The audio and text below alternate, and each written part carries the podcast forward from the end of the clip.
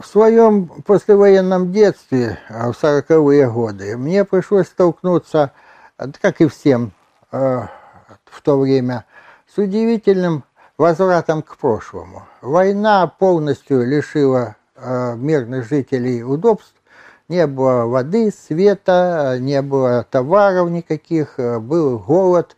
И это вызвало бурное развитие кустарей-одиночек, которые ходили по улицам, выкрикивая, кому ведра паять, починять, потому что нигде ведра нельзя было достать. Стекольщиков э, без конца вылетали стекла, и стекла вставляю. Кровельщиков, каких-то еще видов профессий, самых различных. И вот эти люди, я их хорошо помню, я уже тогда был в сознательном состоянии, они имели при себе э, полный набор инструментов. Значит, э, стекольщик нес такой деревянный тяжеленный ящик, где были разномастные стекла. Из, из инструментов я наблюдал за работой стекольщика тогда в детстве с любопытством. У него было, во-первых, стамеска, которая он очищал раму от остатков старого стекла – краски там и так далее. У него были э, плоскогубцы или клещи, он там вытаскивал некоторые гвоздики.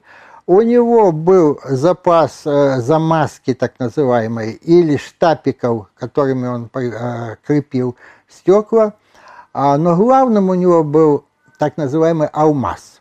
Это редкая была вещь, стеклорез такой специально довоенный, где сверкало кусочек технического алмаза или что-то в этом роде. И он виртуозно, значит, резал эти стекла на наших глазах на тоненькие планочки, в общем, подгоняя под раму.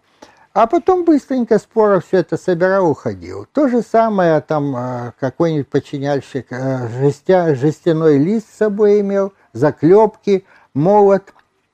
И э, таким образом быстренько подчинял. Вот так примерно работали и эти первобытные. Все носили с собой, первобытные мастера. Но носить с собой э, не так-то просто, особенно если имеешь дело с металлом или камнем. Поэтому любопытно, что э, погребение мастеров-литейщиков сопровождается другим видом памятников э, кладами э, литейными. Причем это клады не всегда готовых изделий или орудий труда. Это клады Э, этого же времени, связанные с, ну, например, металлоломом. Они не только делали медные топоры, там, тесла и так далее, но они потом ходили по населению и собирали ломанные изделия в обмен на целые, наверное, чтобы потом возобновить свои. У них проблема сырья стояла очень остро. И вот, оказывается, мастера-стрелочники тоже сейчас э, обрастают кладами, изделий полуфабрикатов из камня. У нас сравнительно недавно найдено два таких клада. Один под Азовом э, возле совхоза овощной, так называемая Мартышкина балка, где в кургане эпохи бронзы было обнаружено несколько десятков точно таких вот, как у нас, полуфабрикатов. А другой найден под Старочеркасском тоже, Э, в это же время. И они выглядят удивительно. Там э, в Старочеркасске еще больше клад.